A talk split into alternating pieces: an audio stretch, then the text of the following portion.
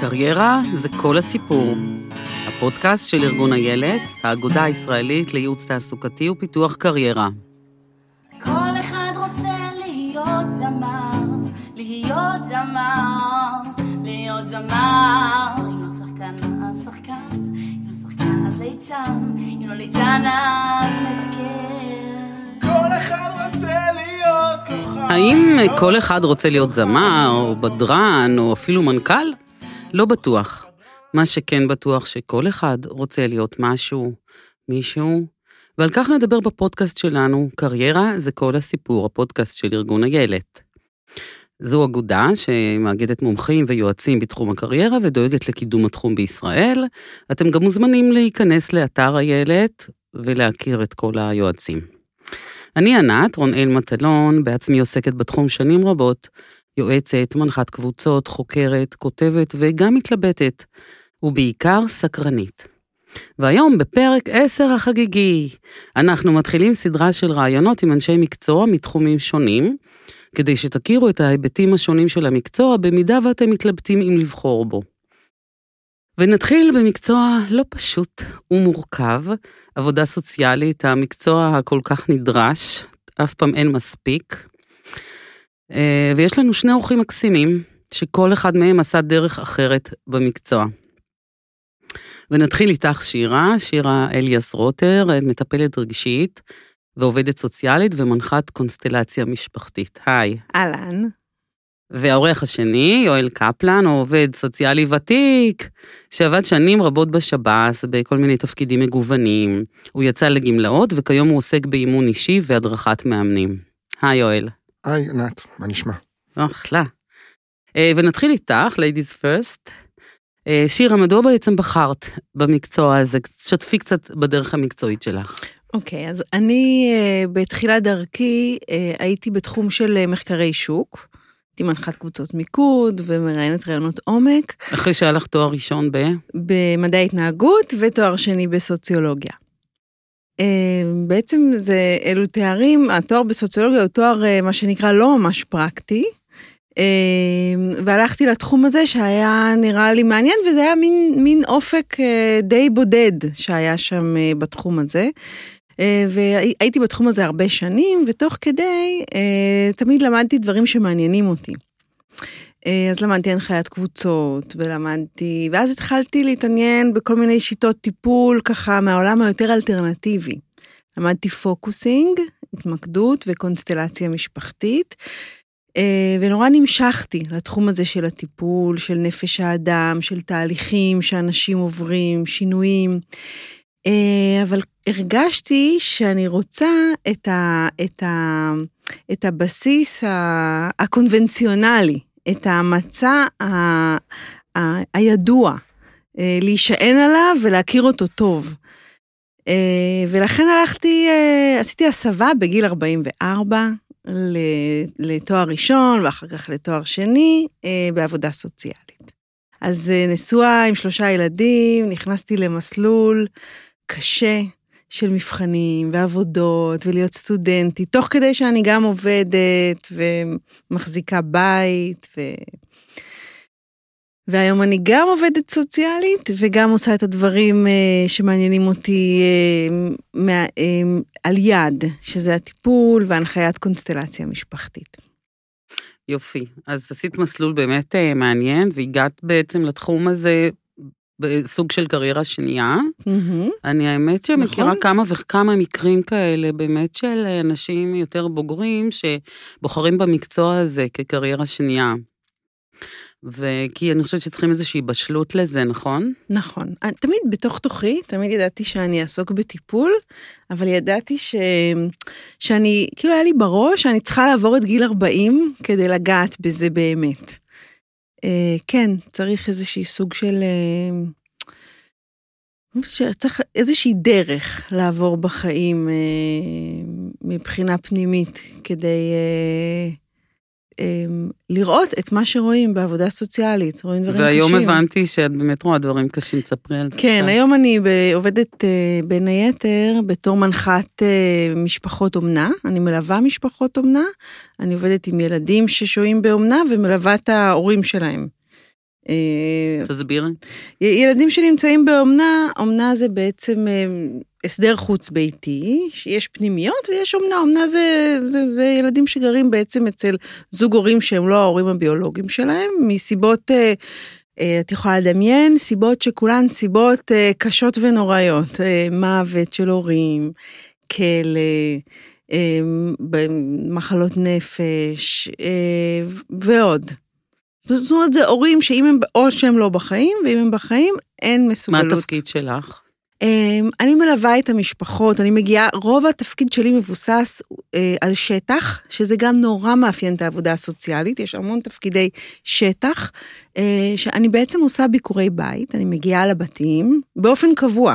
יש לי משפחות שאני מגיעה אליהן קבוע פעם בשבועיים, רואה את הילדים, מדברת איתם. התפקיד שלי הוא ללוות את המשפחה, גם להנחות את ההורים, לתת להם הדרכות הורים, גם לתמוך בהורים, לתמוך בילדים. זה נקרא case management, זה ממש לנהל את כל התיק של הילד מול הגורמים ברווחה, אה, בחינוך, בבית ספר ובטיפול. אה, וגם בין היתר זה איזשהו גורם פיקוחי של המדינה, שהמדינה רוצה לראות שילדים שהם הושמו באומנה, נמצאים במקום שהוא מיטיב איתם, ולא כמו שאולי היה בעבר. מה את אוהבת בעבודה? אה, אני רואה משפחות מאוד מורכבות, אני רואה ילדים אה, עם סיפורים אה, באופן קיצוני קשים. זה מדהים, כל, כל, קודם כל לראות ילדים שהם מתפקדים ממש טוב, כאילו, זה מדהים לראות כוחות של ילד. הם, הם, הם מתפקדים טוב, הם אה, ילדים אה, ברובם, כן? אה, הם שמחים, מתפקדים, הולכים לבית ספר, חברים, ילדים נראים רגילים לגמרי. עם סיפור רקע נורא נורא קשה. אני אוהבת ללוות את ההורי אומנה, זה מאתגר. זאת אומרת, יש מקרים מורכבים שהורי אומנה חווים בתוך הבית שלהם. אה, אני אוהבת להכיר את האנשים בצורה מאוד מעמיקה. אוקיי. תודה בינתיים, אני אחזור אלייך, אוקיי. ונשאל את יואל, העובד הסוציאלי הוותיק, עם הרבה הרבה שנים שהוא כבר... ואז עשה את השינוי, אתה בצד השני של המתרס. אז ספר לנו קצת על הדרך אחרת. שלך. אני לא חושב שאני עשיתי שינוי, כי אני חושב שעבודה סוציאלית, עבודה סוציאלית זה חלק ממי שאני. זאת אומרת, אני לא יכול להפריד ולהגיד שאני לא עובד סוציאלי, אני חושב שאני עובד סוציאלי. אם תשאלי אותי מי אני, אז אני אגיד לך שאני עובד סוציאלי. וכמו שאני מאוד מכירה אותך, אתה עובד סוציאלי במהות, מאוד. מאוד. כן. למה אומרת- בחרת במקצוע הזה מלכתחילה? אני בחרתי בו כ... זה לא היה הבחירה הראשונה שלי, זאת אומרת, אני בצעירותי רציתי ללמוד רפואה. ואחרי שניסיתי ולא התקבלתי, אז למדתי ביולוגיה, ושזה היה ממש לא מעניין אותי, והבנתי שזה לא התחום. ואז הגעתי לאבחון באוניברסיטה, אני מדבר איתך על שנת 80, כן? אה, לא מדבר על עכשיו. ולא יודע, ודוח האבחון הם המליצו ונרשמתי, לא ידעתי מה זה, לא ידעתי מי זה, לא, לא, לא הכרתי את המקצוע, גם לא היה לי קשר עם, עם עולם העבודה הסוציאלית, שנת 80, אז היה לשכות הסעד, זה היה, בכ... כלומר, העבודה הסוציאלית הייתה קיימת, אבל לא בעוצמה. אבל הכרי- הכירו מקרים סוציאליים, כאילו זה מה שאז אולי הכירו. ומאז אני שם, זאת אומרת, אני אתה מבסוט מהבחירה? מאוד. מתי זיהית שאתה מרוצה מהבחירה? אני חושב ש... שפרשתי, וואלה, אחרי הרבה שנים. אחרי... מה, בהתחלה כשלמדת? כשלמדתי אהבתי את המקצוע, אהבתי את מה שאני עושה, ותמיד הייתה לי את ה... לא יודע איך זה לקבל את המקרים היותר קשים, היותר מורכבים. המקרים שלא נמצאים במיינסטרים, האנשים שנמצאים ממש בקצה. לכלא הגעתי במקרה, כמו שאני אומר, כי חיפשתי עבודה, ואימא שלי, זיכרונה לברכה, הכירה את מי שהייתה אחראית על השיקום, היא שאלה אותה, אמרה לה שאני מחפש עבודה, וככה הגעתי לכלא. לא הגעתי כי רציתי, לא חשבתי שאני אעבוד עם עבריינים, והייתי שם 25 שנה, בשב"ס. בשב"ס. מה עשית שם בעצם? בהתחלה עבדתי כעובד סוציאלי, הייתי מפקד אגף שיקום, זה היה אגף שעסק בשיקום אסירים. אה, בקהילה, אז היה, עשינו שם ממש תוכניות מאוד יפות, תוכניות מאוד טיפוליות. אחר כך הייתי ראש צוות, ריכזתי צוות עובדים סוציאליים בכלא מעשיהו, ואז החלטתי שאני רוצה לצאת, עברתי לתפקידי מנהלה, הייתי מפקד, פיקדתי על בתי כלא, הייתי מפקד גם במעשיהו, גם בנווה תרצה, הייתי ראש מחלקת פרט שטיפל בסוהרים, תפקיד, אחד התפקידים, אני, אני חושב ששני התפקידים שהכי אהבתי, זה היה להיות אה, סגן וממלא מקום מנהלת בנווה תרצה, שזה לעבוד עם אוכלוסיית הנשים האסירות בישראל, שזה אוכלוסייה של נשים חבולות, פגועות ברמה נוראית. כלומר, לא, להכניס אישה לכלא זה מאוד קשה, כי זה פשוט הורס את עולמה, ושירה בטח מכירה ילדים שהאימהות שלהם בכלא, ושלסדר ביקור כזה איתם זה לוקח שנים. והתפקיד השני זה היה ראש מחלקת פרט, לטפל בסוהרים. אני חושב ששם זה אפשר לי, והכנסתי המון טיפול בסוהרים, מה שלא היה לפני זה. כלומר, היה המון בירוקרטיה, עשינו טיפול בסוהרים. בלחזק את המעמד שלהם, לחזק את היכולות שלהם, לתת להם את הגאווה על מה שהם עושים, כי הם עושים תפקיד נהדר. אז אני חושב שאם את שואלת אותי, זה מה שאהבתי שם. וביום שהחלטתי לפרוש, פרשתי. והיית המון שנים. כן. כמה? 25 שנה. וואו, אז למה בעצם פרשת? אה, כי הבנתי שאין לי מה לעשות שם. אה, את יועצת קריירה, את יודעת, יש נושא של שחיקה. כן. אבל חשת שחוק. נשחקתי, פשוט אה, מסיבות פוליטיות ומסיבות, לא מסיבות מקצועיות. אני חושב שמסיבות מקצועיות הייתי יכול לתרום למערכת, אבל בשלב מסוים המערכת לא, לא אפשרה לי לתרום, ואז החלטתי שאני חייב לפרוש. פחדת? אה, לא מהפרישה עצמה, לא. אני לא פחדתי כי אני עשיתי הכנה מאוד טובה לפרישה שלי. כלומר? אני שנתיים עבדתי על זה והכנתי את עצמי לקראת איפה שאני נמצא היום. כלומר, אם תשאלי אותי, כשאני פרשתי, אני ידעתי שאני, יהיה לי עסק עצמאי, ושאני, היום יש לי עסק עצמאי, ואני עוסק בזה. בחרתי ללכת לאימון, כי רציתי ללכת למשהו אופטימי, משהו קצר, משהו טוב. בקליניקה אני לא עוסק באימון, אני עוסק בטיפול, ואני עובד עם אנשים עם טראומות ועם קשיים מאוד גדולים, אני גם מלווה אותם לאורך תקופה. זה לא, לא עניין של... זה לא אימון קלאסי, כמו לא. שלומדים בבתי ספר לא. לאימון, עשרה לא. מפגשים, לא. שלום ביי. לא, אבל אני כן מדריך והופך אנשים להיות מאמנים ולא מטפלים. וזה צריך להיות, צריך להיות מאוד אתה ברור. אתה מתכוון כשאתה מכשיר את המאמנים? כן. תסביר. אה, טיפול דורש העמקה, דורש ידע, דורש התמודדות עם מצבים שמאמן אישי לא יודע להתמודד איתם. והתפקיד שלי זה ללמד אותם לשים את הגבול, מה הם יכולים ומה הם לא יכולים. אני מאוד מאמין באימון, אני חושב שזה כלי מאוד טוב, זה כלי מאוד תומך, אבל זה לא טיפול. וכשאדם בא עם אירועים קשים או עם טראומות קשות, הוא צריך את הטיפול, ודווקא אני חושב שעובדים סוציאליים, בגלל הגישה שלהם, ואני לא קורא לעצמי עובד סוציאלי קליני, אני ממש לא קורא לעצמי קליני, אני קורא לעצמי עובד דינמי. אני חושב שדווקא בעבודה סוציאלית, מה שמלמדים אותך, זה את החיבור עם הבן אדם, את החיבור עם השדה. גם תוכנית הלימודים היא כוללת הכשרה מהשנה הראשונה, זאת אומרת, אתה כל הזמן נמצא בשדה. ויש לו המון ענפים, אתה תמצא עובדים סוציאליים כמעט בכל תחום היום, זאת אומרת, ב...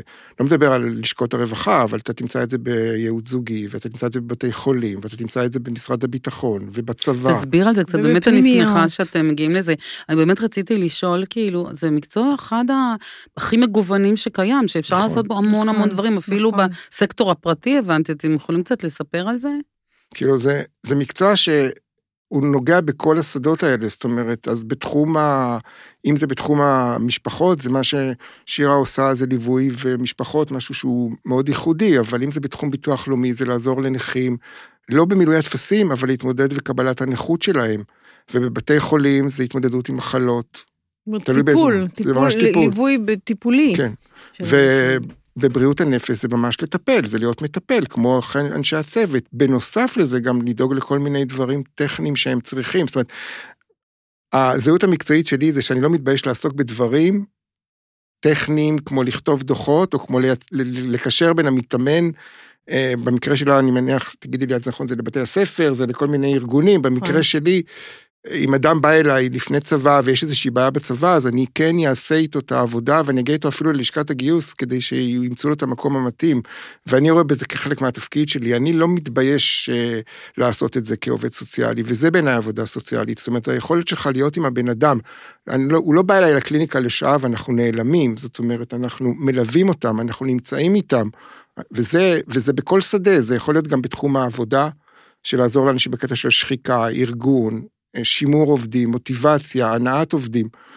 אה, בכל תחום אחר, בתחום הקהילה, לייצר את כל, המו... כל הגופים הקהילים, הקהילתיים שהוקמו בישראל, תמיד יש עובד סוציאלי שעומד מאחוריהם. כאילו, לא... אשתך גם בתחום, נכון? כן. מה היא עושה? אשתי מטפלת באסירים משוחררים, אנחנו דרך אגב הכרנו בכלא, זאת האמת. מעניין, רומנטי מאוד. כן, אנחנו הכרנו בכלא, כי זה היה ויכוח על איזה אסיר שאני רציתי להעביר לה לשיקום, היא לא רצתה. לא, זה, לא, זה מקרה נורא עצוב, כי לצערנו הרב, הבחור הזה שהיה כבר התקבל, אז הוא יצא לחופשה, ואיזה אסיר מסוים רצח אותו פשוט בחופשה, זאת אומרת, הוא נרצח בחופשה. אני אומר את זה כי זה אחד האירועים שככה, את יודעת, נצרבים בך, אבל... אבל כן, היא מתעסקת ב- בליווי של אסירים ועזרה של שיקום שלהם אחרי השחרור. שוב, זה... כל הנושאים האלה שירה מכירה, בטח מההיבט שלה כמלווה את הילדים האלה, שהאבא שלהם בכלא, כן. וכל ה... אבל אני רוצה להגיד שמה שאמרת הרגע, זאת נקודה נורא חשובה. הרבה פעמים אנשים שואלים אותי מה ההבדל בין פסיכולוג ועובד סוציאלי.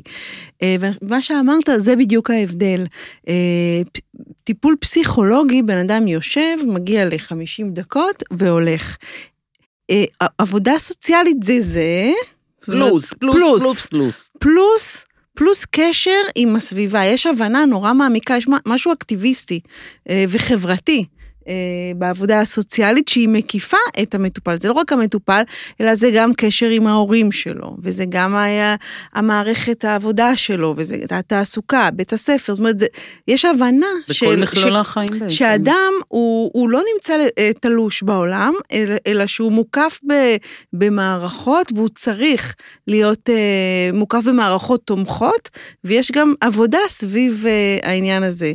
יש בזה משהו נורא... כולל טופסולוגיה. נור, כן, יש בזה, ומיצוי זכויות, כן, יש בזה משהו אה, מקצוע מאוד מורכב יפה מאוד. בעיניי. כן, מאוד מוכר. למה תמליצי למישהו ללכת לזה ולמה תמליצי שלא? אה, אוקיי, למה אני אמליץ שכן, בואי נתחיל מכן. אה, אני חושבת שזה מרתק. יש מקרים שמבחינתי הם... אה, הם גם, אה, אותי זה נורא מעניין, זה מרתק אותי לראות, אה, להכיר, לשמוע, אה, גם, גם מקרים נורא קשים, זה מעניין אותי, ואני גם, אני חושבת שזה גם, זה מקצוע עם הגשמה עצמית נורא גבוהה, עם סיפוק נורא גדול, כשאנחנו חווים הצלחות, כשאנחנו חווים אה, אה, דברים טובים, נורא מרגש, נורא מרגש ללוות ילד, נער ש... לא הסכים לדבר איתי בהתחלה ולא הסכים להיכנס לבית של הורי האומנה וכעס ובוועדה אמר שהוא לא מוכן ורוצה לחזור לפנימייה והפנימייה לא הסכימה לקבל אותו בגלל בעיות אלימות. ו- ו- והחודש הוא סיים י"א, עשה את כל הבגרויות, סיים תיאוריה אחרי שחודשים דיברנו על זה, והוא בסוף סיים. ושר בטקס יום השואה, וכל פעם שאני הייתי באה היינו מעשנים סיגריה וצוחקים, ולאט לאט לאט לאט. Uh, עד שהוא הגיע למצב שממש טוב לו, אצל משפחת האומנה, ממש.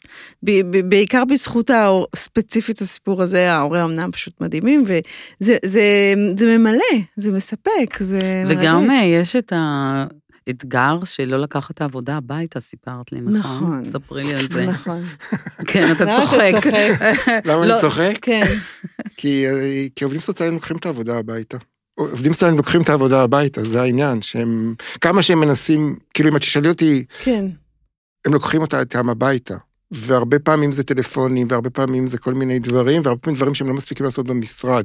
אם תשאלי אותי למה לא, כי למה כן אני יכול להגיד, זאת אומרת, אה, אין לי בעיה להגיד למה כן. זאת אומרת, אני חושב שזה מקצוע באמת מאוד מיוחד, מאוד טוב, ומי שרוצה להתמקצע בו, יש לו את היכולת באמת להביא את עצמו במקצוע הזה, יש לו המון גוונים והמון שדות, מה שנקרא, אתה יכול למצוא את עצמך בהמון תחומים, זה לא, בפסיכולוגיה אז גם יש תחומים מסוימים, אתה יכול להיות פסיכולוג קליני, אתה יכול להיות פסיכולוג אה, אה, תעסוקתי, חברתי, ב, ב, בעבודה סוציאלית יש לך הרבה הרבה מגוון של תפקידים, ואתה גם יכול לעבור בהם מאחד לאחד, וכל פעם אתה צובר לעצמך עוד יותר ידע, וכמובן בשוק הפרטי אתה יכול לפתוח קליניקה, אתה יכול לעבוד בזה, יש היום, אני חושב שיש היום הרבה, חלק גדול מהעובדים הסוציאליים הבינו. החלק הבעייתי זה העומס, כי זה עבודה ציבורית והחוסר בתקנים. אני לא עובד במערכת ציבורית כבר שנים, אבל התקנון הוא נמוך מאוד, והיכולת שלך להגיע לכל האנשים היא נורא נמוכה. והרבה פעמים אתה נדרש לעשות גם עבודה מעבר, אם זה טלפונים, אם זה דוחות, אם זה אס.אם.אסים, ו... ולא שזה- מתוגמל. ולא מתוגמל. אני חושבת שהחיסרון העיקרי זה השכר. כן. השכר. זאת אומרת, זה, זה שכר נורא נמוך. זאת אומרת, נכון שעכשיו הם... אבל למה כן? תראי, היא אמרה את זה, אז פתאום ככה נזכרתי שיש מישהו שאני עבדתי איתו, אני פגשתי אותו בכלא, וליוויתי אותו, היום אנחנו, הוא כבר השתחרר לפני כמה שנים, היום הוא, היום הוא עורך דין. ואנחנו היום ממש חברים, אנחנו ממש הפכנו להיות חברים, זאת אומרת, אנחנו... הוא היה אסיר. הוא היה אסיר, אנחנו נפגשנו בכלא, זאת אומרת, אני הייתי בתפקיד מסוים, הוא היה בתפקיד מסוים, ו... כאסיר? כמשפט שהוא אמר, הוא היה בתפקיד מסוים כאסיר? הוא היה אסיר, הוא היה אסיר בענישה שפגשתי אותו, ומשפט שהוא אמר שם היה יכול להסתיים בשני דרכים, שאני הייתי יוצא והיו מרביצים לו, כי באותה תקופה הרביצו, או שאני אדבר. איתו. ואני דיברתי איתו.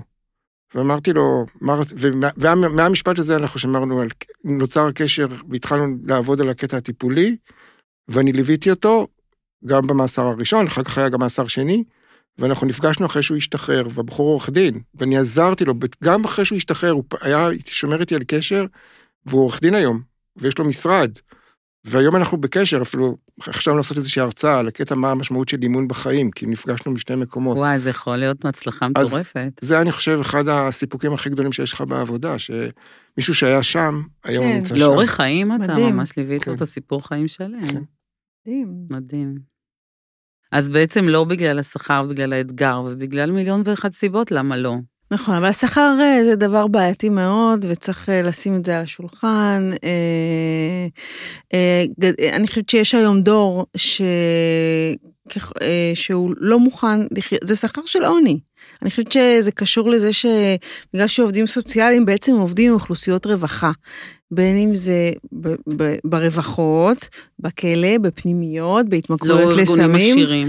כן, אז גם העובדים הסוציאליים עצמם חווים אה, חוויה של אה, דיכוי כלכלי, עם חלק. אבל יש גם הם אפשרות חלק. לעבוד במקומות פרטיים, נכון? יש אבל- כאלה שעובדים גם בארגונים. אה, שהרבה בהייטק, פעמים- במשאבי אנוש כן, אולי, כן, אבל זה לא. העבודה זה- הסוציאלית הקלאסית. לא, אז זה מיעוט. מי שרוצה ללכת למשאבי אנוש או לזה, הוא לא חייב לעבור דרך כאילו- עבודה סוציאלית מבחינת השכלה. אני חושב שהקטע של השכר הוא קטע כואב מאוד. מביש אפילו בעיניי, כן. כי הם עובדים כל כך קשה, והם לא מתוגמלים, ואני חושב שהם גם חווים המון פעמים אלימות, ולא... זה מצד ה- מקצוע מסוכן הרבה פעמים. כן, כן. זאת אומרת, אה, הוא מקצוע שדורש מהם הרבה פעמים אלימות וקושי, ולהתמודד עם אוכלוסיות שהרבה פעמים אנשים לא רוצים להתמודד איתם, מה שנקרא עם החצר האחורית. עובדים סוציאליים עובדים עם החצר האחורית, ו... אבל הם נותנים להם את הנשמה. ואני באמת אומר, אם יש משהו שאני חושב שצריך לחשוב עליו, זה הקטע של התגמול. כי שוב, אני, אני לא נמצא שם היום, כלומר, אבל, אבל אני חושב שאני חושב על... אם, אם מישהו צעיר יבוא ויגיד לי, אני אגיד לו את הקטע הזה של השכר כנקודה, אם הם לחשוב. יכולים אבל לעבוד גם וגם? גם שכירים, גם אני- עצמאים? אני, כאילו? אני חושבת שככה, אה, אני למשל פותרת את זה ככה, כי אני עובדת אה, גם אה, כ, כ, כעצמאית, יש לי קליניקה, אני מלמדת קונסטלציה משפחתית, אה, לא, לא, לאו דווקא בגלל השכר, אבל אצלי זה בסדר לי, כי אני עובדת במשרה חלקית, ובמשרה חלקית אה, אני עובדת באופן פרטי, אז מבחינתי האישית זה בסדר. אה, הרבה מאוד פותרים את זה ככה. אה, אבל אני רוצה להוסיף אחת, שעובדים אה, סוציאליים הם לא רק עובדים מאוד מאוד קשה ויש עליהם אה, עומס ולחצים, זאת גם עבודה אה, מאוד אה, משפיעה ומכובדת. יש להם המון כוח לעובדים סוציאליים אה, בדוחות הסוציאליים שלהם, בבתי המשפט, בהמלצות שלהם, אה, לדוגמה, ב, ב, ב, ביכולת שלהם להוציא ילדים מהבית במקרים אה, קשים וקיצוניים. זאת אומרת, זה מקצוע שהוא מאוד מכובד.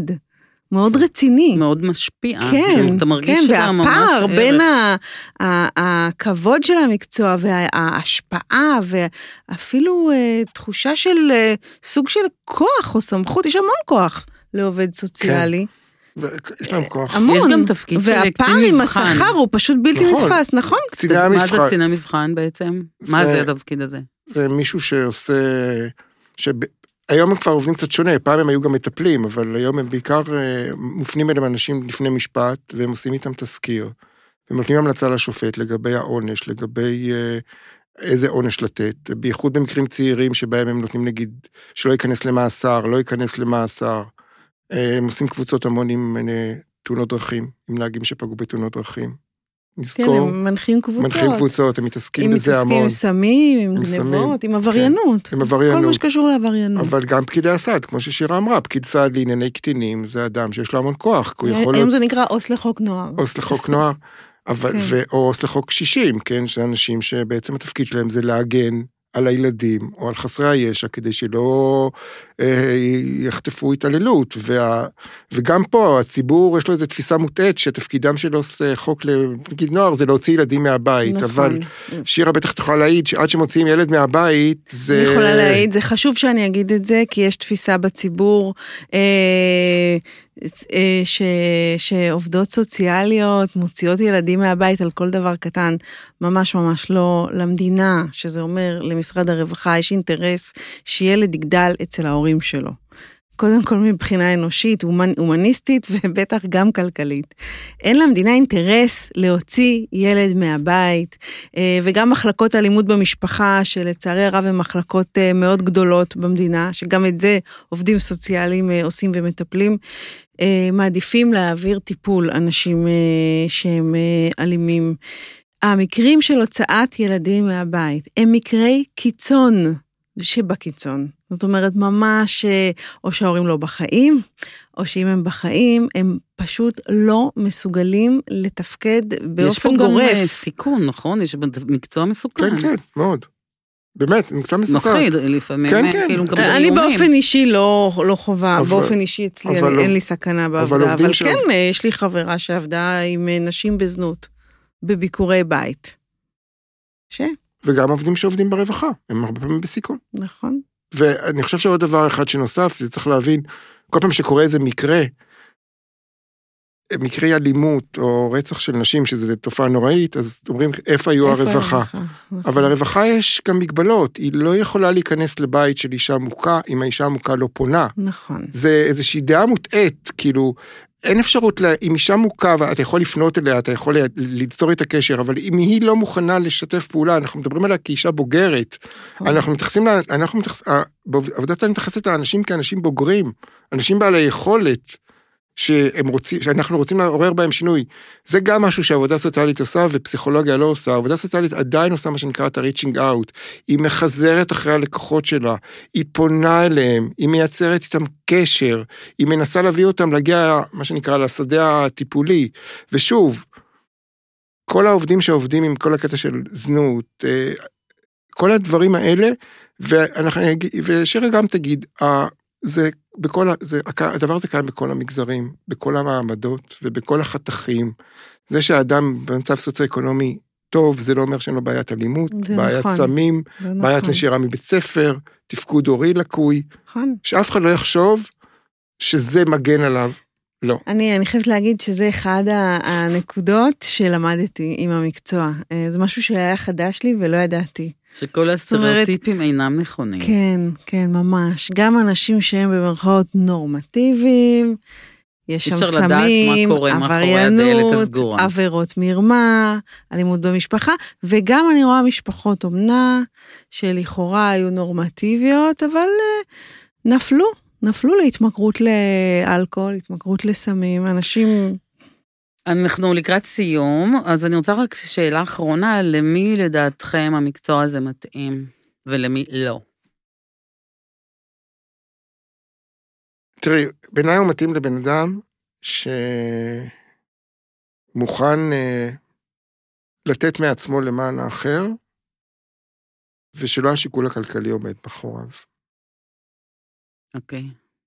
זה, לזה, לזה האדם הוא מתאים. גם אני הייתי מוסיפה, זה מתאים למישהו שיש לו את העניין של, אה, של אה, תקשורת, של קשר, יודע ליצור קשר עם אנשים, יש לו את ה... באישיות שלו את האמפתיה, את האכפתיות, את הרצון, אה, את הרצון לעזור. בעצם, בעצם בג, בגדול אבל אפשר להגיד שאנחנו, צריכים שאנחנו עוזרים אה, לאנשים. מחוסנים קצת, לא? כן. אתה לומד את זה כן, תוך אבל אתה כדי. מפתח את זה, אני חושבת, כן. ועוד דבר אחד שאני רוצה להגיד לגבי המגדר של הגברים, אה, אם בתקופה שאני למדתי היינו שלושה או ארבעה תלמידים במחזור, אז היום יש חמישה. היום, לא, היום יש יותר, היום יש יותר גברים עובדים סוציאליים, ואני חושב שזה מקצוע שגברים יכולים להגיע אליו, זאת אומרת, זה... אולי מה זה מה שיעזור קצת להעלאת השכר. בוודאי, כמו תמיד, זה אבל... חלק מזה. אבל אני חלק חושב מזה. שזה מקצוע שגברים יכולים להשתלב בו. זאת אומרת, זה לא... זה, וזה, אני כן אומר את זה, כי זה משהו שחשוב לי להגיד את זה זה דווקא. מאוד קשה, באמת, מאוד קשה למפרנס עיקרי. כן. אה, אנחנו עדיין אז, חיים בעידן שהגבר מפרנס אה, עיקרי, זה קשה. הפוכות, אנחנו רואים נכון. משפחות, זאת אומרת שהבעל אה, עובד בהוראה ולא מרוויח מי יודע מה, והאישה... והאישה בהייטק, כן. נכון. אני ממש, יש לכם איזה משפט לסיום שבא לכם להגיד? אה, לסיום, אה, ש- תורה תחתונה. לא יודעת, כאילו מה שעולה לי לראש זה הלוואי ש- שיהיה עולם טוב יותר. אה, שתהיה לנו שנה טובה, בריאה ועם פחות אירועים. שלא יהיה לכם עבודה, שלעובדים. סוציאליים לא יהיה עבודה. כן.